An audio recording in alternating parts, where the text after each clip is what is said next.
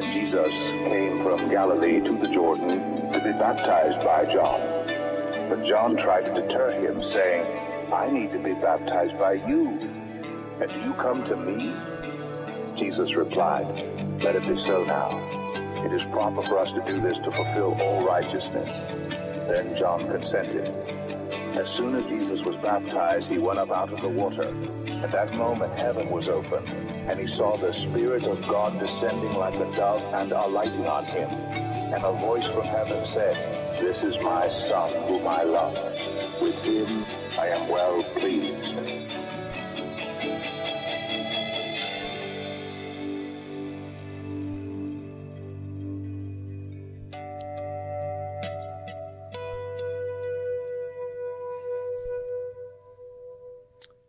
This past week, Kathleen Sebelius, the United States Secretary of Health and Human Services, has been on the hot seat. She has been grilled in congressional hearings for, in her words, the miserably frustrating experience that people are having with electronic enrollment in Obamacare. The price tag for the dysfunctional website alone is $175 million and counting. The secretary testified last Tuesday. I apologize. Hold me accountable for the debacle. I am responsible for the failure. Now, it's probably safe to say that none of us have ever failed at anything that would approximate this to spend nearly $200 million and have little or nothing to show for it. Ouch. Ouch. And then to have this failure of public trust played out day after day on television and in the newspapers, that would just be unimaginable. Surely, surely she had to know how important this initiative is to the financial and physical health of millions of people. Surely she had to know the importance of her task. But, folks, I have to tell you that I stand before you today with an even more acute fear of failure because if I fail in my responsibility today, it could mean that people I care about may not hear the clear call of God. If I fail today, someone may miss Jesus. If I fail today, someone may miss taking hold of life that is truly life. If I fail today, someone may miss heaven. Now, I'm often haunted by the seriousness of the task of preaching, of speaking to people for God from His Word. But the stakes seem even higher when I am preaching a salvation message. And for me, the loss of millions of dollars is nothing compared to the loss of a single soul. So, my approach today in my task is to help you hear the clear call of God. And I approach this task with deep fear, but a deeper resolve that I will not fail. I never want to have to apologize to anyone for failure to impress the reality of God's call. Now, the topics today and next weekend say it all. We are called, that's today, and we are chosen, that's next weekend. And if and when you are convinced that these two statements are true, it is life changing so, will you take God's word for it today? If we seek to first understand and then to respond to God's call. First, understanding God's call. What are the most important things that I could say to you this morning to clarify God's call from God's Word? Well, I think the first thing I would want to say is that it is for everyone, no exceptions. Acts chapter 2, verse 36. Therefore, let all Israel be assured of this God has made this Jesus, whom you crucified, both Lord and Christ. When the people heard this, they were cut to the heart and said to Peter and the other apostles, Brothers, what shall we do? Peter replied, Repent and be baptized, every one of you, in the name of Jesus Christ for the forgiveness of your sins, and you will receive the gift of the Holy Spirit. The promise is for you and your children and for all who are far off, for all whom the Lord our God will call. The Jews who had called for Jesus' blood were now confronted through Peter's courageous message about what they had done. They had, with the help of wicked men, put Jesus to death by nailing him on a cross. 3,000 responded with a desperate heart cry of remorse. What shall we do? And we identify with them because we know that we all have sinned, and we know that it was not so much the Jews or the Romans, but it was it was our sin that nailed Jesus to the cross. The Bible says that he bore everyone's sin in his body on the tree. 1 Corinthians 1:24 says, "But to those whom God has called, both Jews and Gentiles." Now that's everyone. Because you're either a Jew or a non-Jew. That's the population of the planet. Both Jews and Gentiles. Christ is the power of God and the wisdom of God's. So I want to ask you to personalize his call on your life today. It's so easy to come to church, to see other people respond, and to kind of be checked out about our own need to answer God's call. So easy to filter out the urgency of the call of God on our lives. It's easy to substitute occasional worship attendance for personal commitment. Instead, we need to embrace reality and be teachable and be broken and be saved, like the Jews when they heard Peter's message. The call of God is for everyone without exception. Well, it's also a heavenly calling. Look at Philippians chapter 3 verse 13. One thing I do, forgetting what is behind and straining toward what is ahead, I press on toward the goal to win the prize for which here it is, God has called me heavenward in Christ Jesus. The life you'll live as a Christ follower is second to none. It is a superlative life.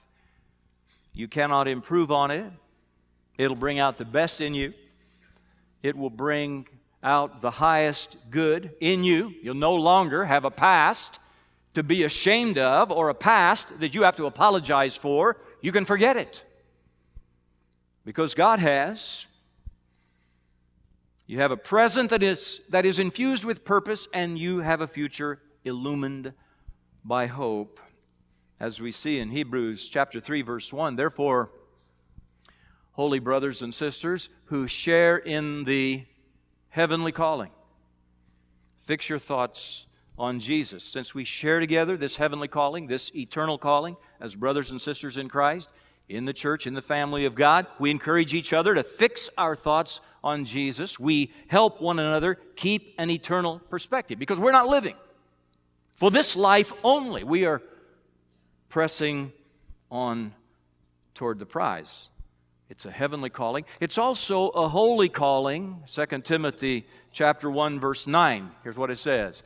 He has saved us and called us to a holy life, not because of anything we've done, but because of his own purpose and grace. Okay, now this is going to be a tall order. I need to convince you that this call to a holy life is not going to make you some kind of a weirdo. That a holy life is actually desirable and it is fulfilling long term. 1 Thessalonians chapter 4 verse 7. For God did not call us to be impure, but to live a holy life. Those are our choices. Those are the paths. The broad way that leads to destruction, life of impurity, or the narrow way that leads to life, a holy life. And we live in a generation that does not elevate holiness as very admirable. Our iconic personalities today tend to be political power brokers and exhibitionist sex symbols and slick financial deal doers and fame chasing entertainers and steroid saturated professional athletes. But God's purpose and God's grace is to make us good and to be like Him in His holiness. And when we come to the end of ourselves, voted out or retired from our political career, no longer photogenic, living on a fixed income, voice raspy and wavering, body weak and infirm, when we're looking back on our life from a wheelchair or a rocking chair, from a sick bed or a deathbed, what will matter most then? Looking back on life, that's when you will know what really matters. And in such moments, the holy life will look very different.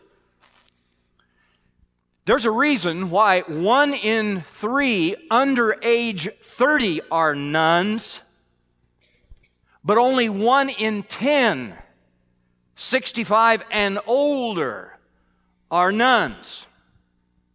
Holiness looks so much more appealing as we near the finish line in life. But here's the thing we don't know where the finish line is.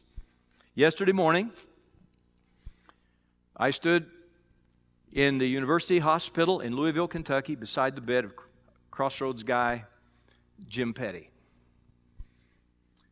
Night before last, he got on his motorcycle to take a fall evening ride through the beautiful foliage around Corydon, Indiana. His motorcycle hit a wet patch in the highway. There were leaves on the highway. The bike slid out from under him. And he is fighting for his life in the University Hospital in Louisville. I stood beside his bed. I've never seen anyone in worse shape. And I held his wife's hand as we prayed for God to raise him up. And we pray that he will be raised up. But he's hanging by a thread. Now, if you would ask Jim, before he mounted his motorcycle to take that ride through the beautiful fall evening, the foliage, the hills, he would never have imagined where he would be this morning. So we can't wait. We cannot wait to embrace the call to a holy life because we don't know where the finish line is. It's also a high calling. It's a high calling. Ephesians 4, verse 1. Paul says, I urge you to live a life worthy of the calling that you have received. Be completely humble and gentle. Be patient, bearing with one another in love to live a life worthy of the calling that we've received from the Lord, it will mean that we submit to being humble, not arrogant, not boastful, not prideful, not narcissistic. It will mean being gentle, not judgmental, not legalistic, not harsh. It will mean that we become patient, not driven, not caustic, not temperamental, not verbally abusive. It'll mean being accepting of all kinds of people. Not intolerant, not unfriendly, not critical. So understand. God's call is to everyone without exception. It is a heavenly calling. It is a holy calling. It is a high calling. That's the call. And we need to understand it. But we've got to move from understanding the call. We got to move from our mind to the will. We got to respond to God's call. And responding to God's call is not intellectual. Now, it starts with a change in our thinking, new understanding, new way of looking at the Lord, new way of looking at life. But once you understand that Jesus is the Son of God who died on the cross in your place for your sins, once you personalize that, once you understand that because of His sacrifice you're forgiven, once you understand that you have a purposeful life on earth and the promise of eternal life one day in heaven, once your heart is humbled by His love and grace, you will want to respond. In Acts chapter 2, Peter stood in front of the very people who'd crucified Jesus, revealed the truth to them about him. They had violently resisted the Lord until a resurrection happened.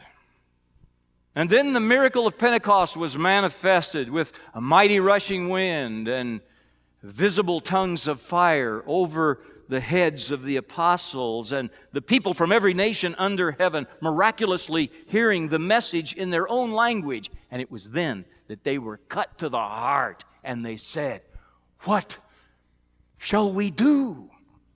Peter did not reply. He did not say, There's nothing you can do. Salvation is all up to God. He didn't say that. He didn't say, Bow your head and pray this simple prayer.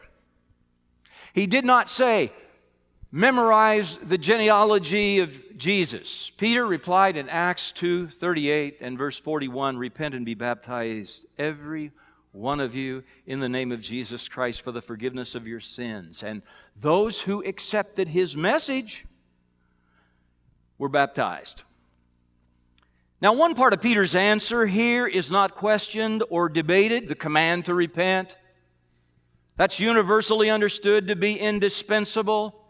Being genuinely sorry for past sins, being committed to pursue a God honoring life. That's a pivotal moment in the process of conversion. It is the critical change in direction. It is the spiritual about face. But for whatever reason, baptism is not afforded equal consideration. For the first 1500 years of church history, the significance of baptism was never questioned. The apostles and the early church fathers believed and practiced that believers' baptism was a necessary response to God's grace. It was not merely a symbol disconnected from salvation. What had been a unanimous consensus for a millennium and a half was changed primarily by the efforts of one man. A Swiss theologian named Ulrich Zwingli. Here's what he said I quote In this matter of baptism, if I may be pardoned for saying it, I can only conclude that all have been in error from the time of the apostles. All the doctors have ascribed a power to the water that it does not have, and the apostles did not teach.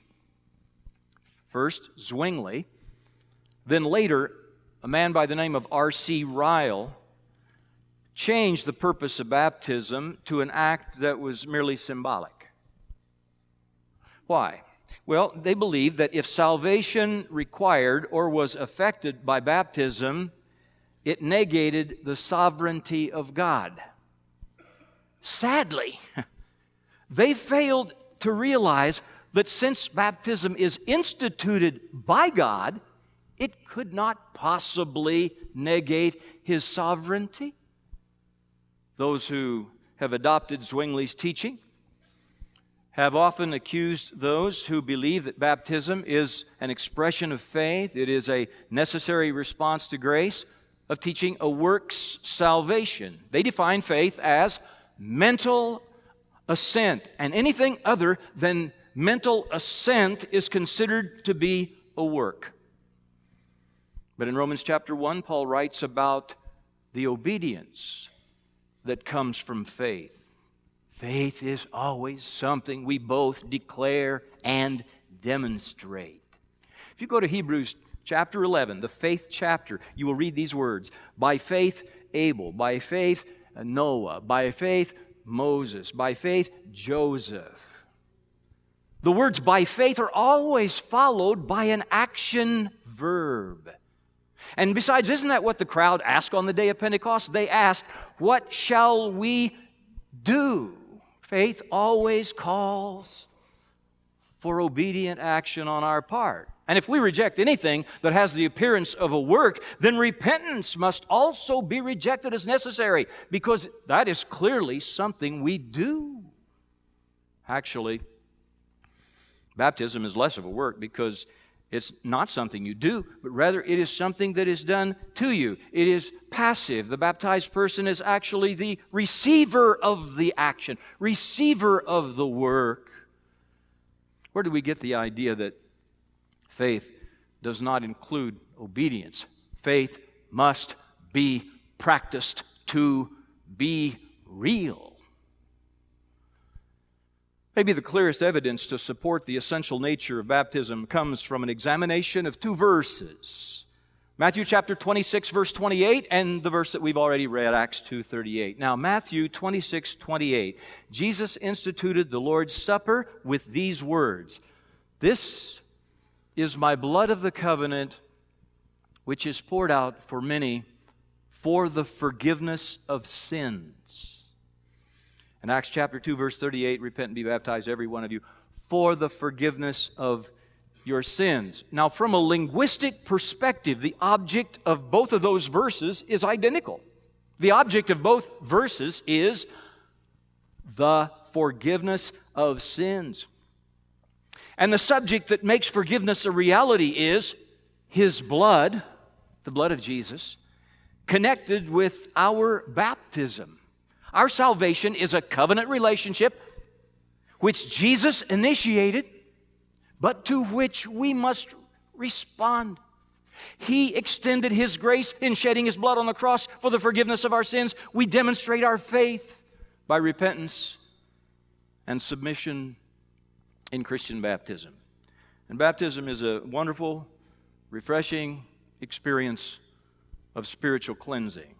1 Peter chapter 3 verse 21 and this water symbolizes baptism that now saves you also not the removal of dirt from the body but the pledge of a clear conscience toward God it saves you by the resurrection of Jesus Christ Paul teaches that baptism is not some outward ceremonial cleansing it is an inward cleansing by trusting in Jesus Christ who died for your sins and arose from the dead, and to be baptized without trusting in Christ.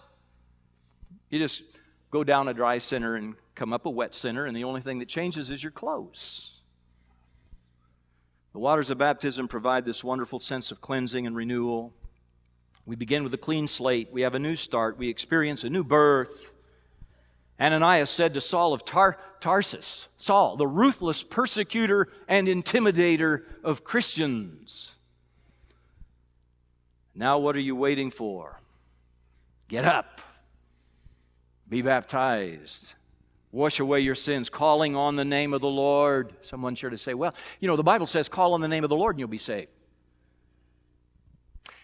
Paul had called on the name of the Lord on the Damascus road when he fell to the ground and he said, What shall I do, Lord? There, there's that question again. What shall I do, Lord?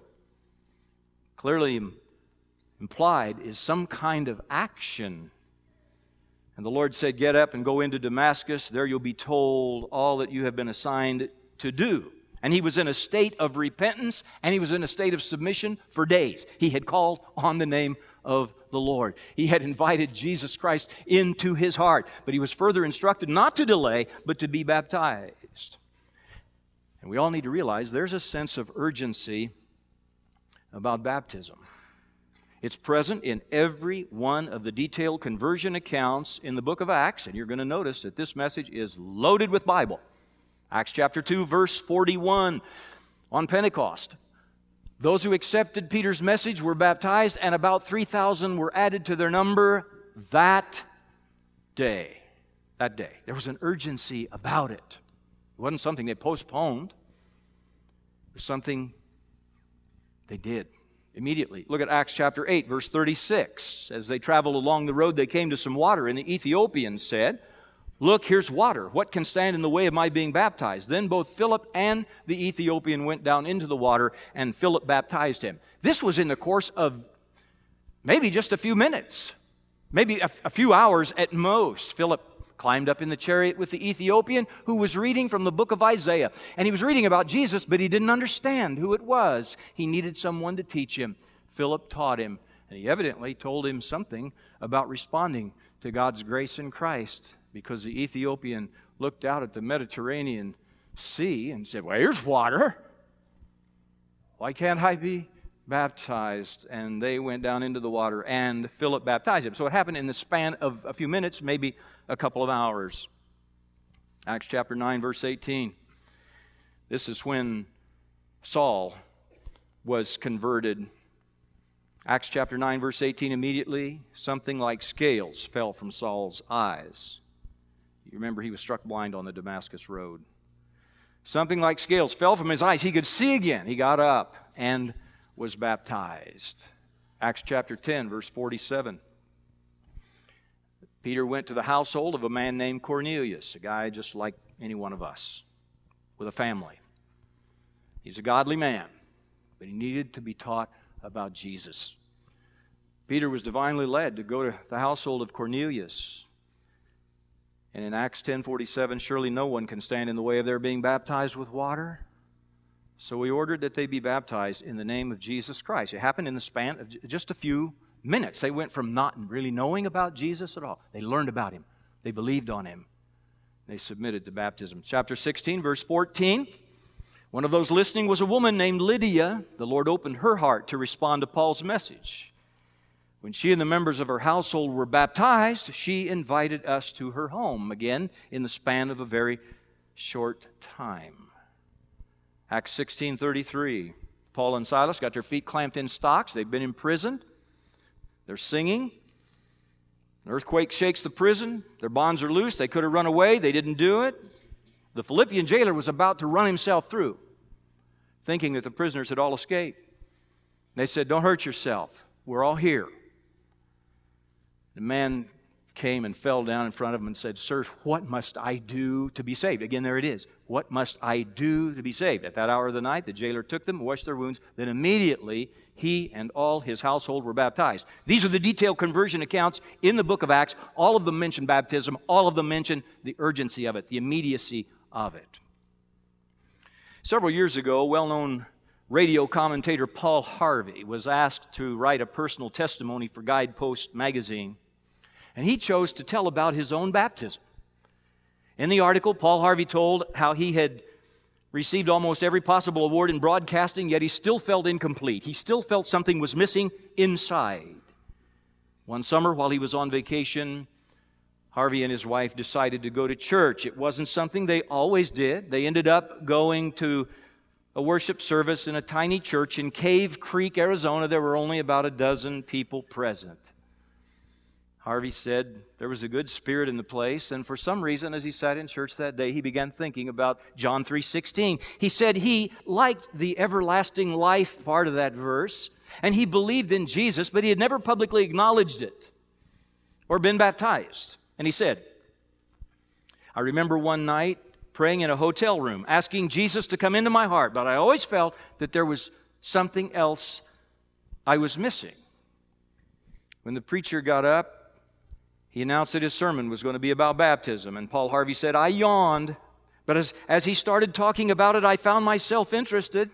He talked about how it symbolized surrender to Jesus Christ. He insisted that there was nothing magic in the water, but that a cleansing took place inside when you yielded yourself completely to Jesus.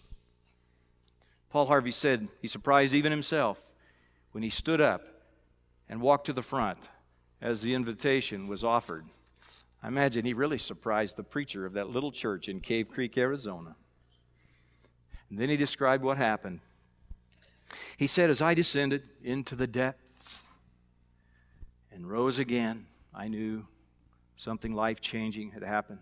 The change this simple act made in my life was so immense as to be indescribable.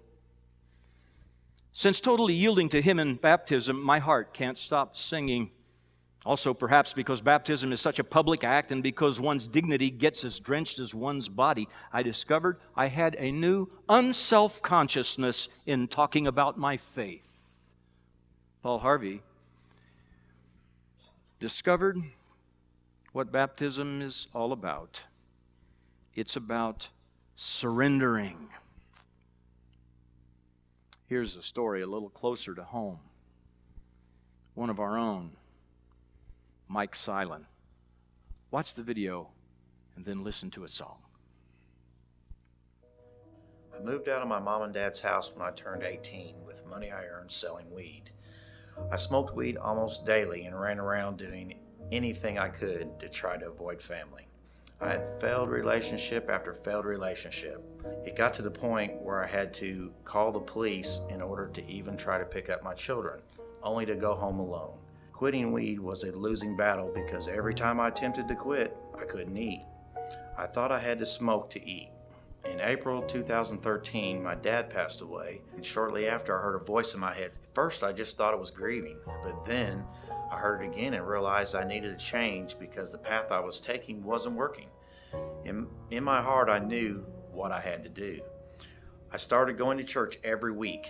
I read my Bible every day. I also began talking to my brother Mark about Jesus and the Bible readings. Next thing I knew, I was meeting wonderful people who shared with me how to live out God's plan. I started praying, got baptized, and telling people in my circle everything I was learning about my Bible readings. I prayed about my family, work, and especially that God would help me quit smoking weed. In less than one week, only one week, I quit smoking cold turkey. I haven't smoked marijuana since or even thought about it. I am now closer to my family, seeing my brother and my mother a couple times a week, rather than a couple times a year. I spent more quality time with my children. I can only say to everyone here don't wait and make the same mistakes that I did. I only wish I would have made this choice a lot earlier. I apologize to everyone I've hurt, especially my family. Jesus is the only way. God bless everyone here today. My name is Mike, and I choose Christ.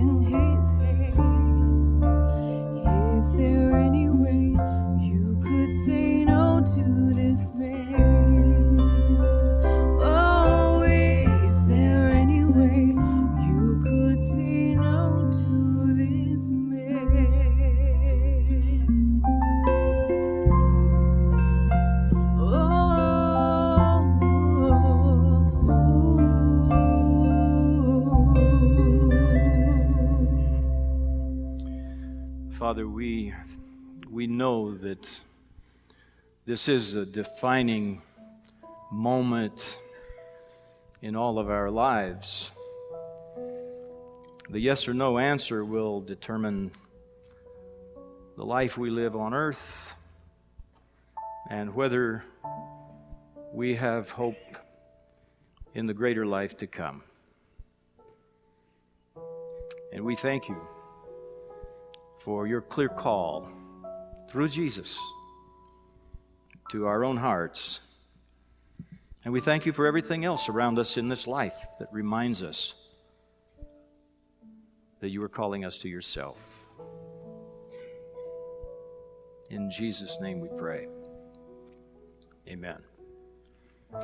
This morning, I, I want to ask you as clearly and as compellingly as I can if you have heard God's call, if you have heard God's call, whether it was when you were a child or maybe just from time to time throughout your life, or maybe maybe you came into this service today and you have clearly heard God's call on your life. I want to challenge you to do one of two things.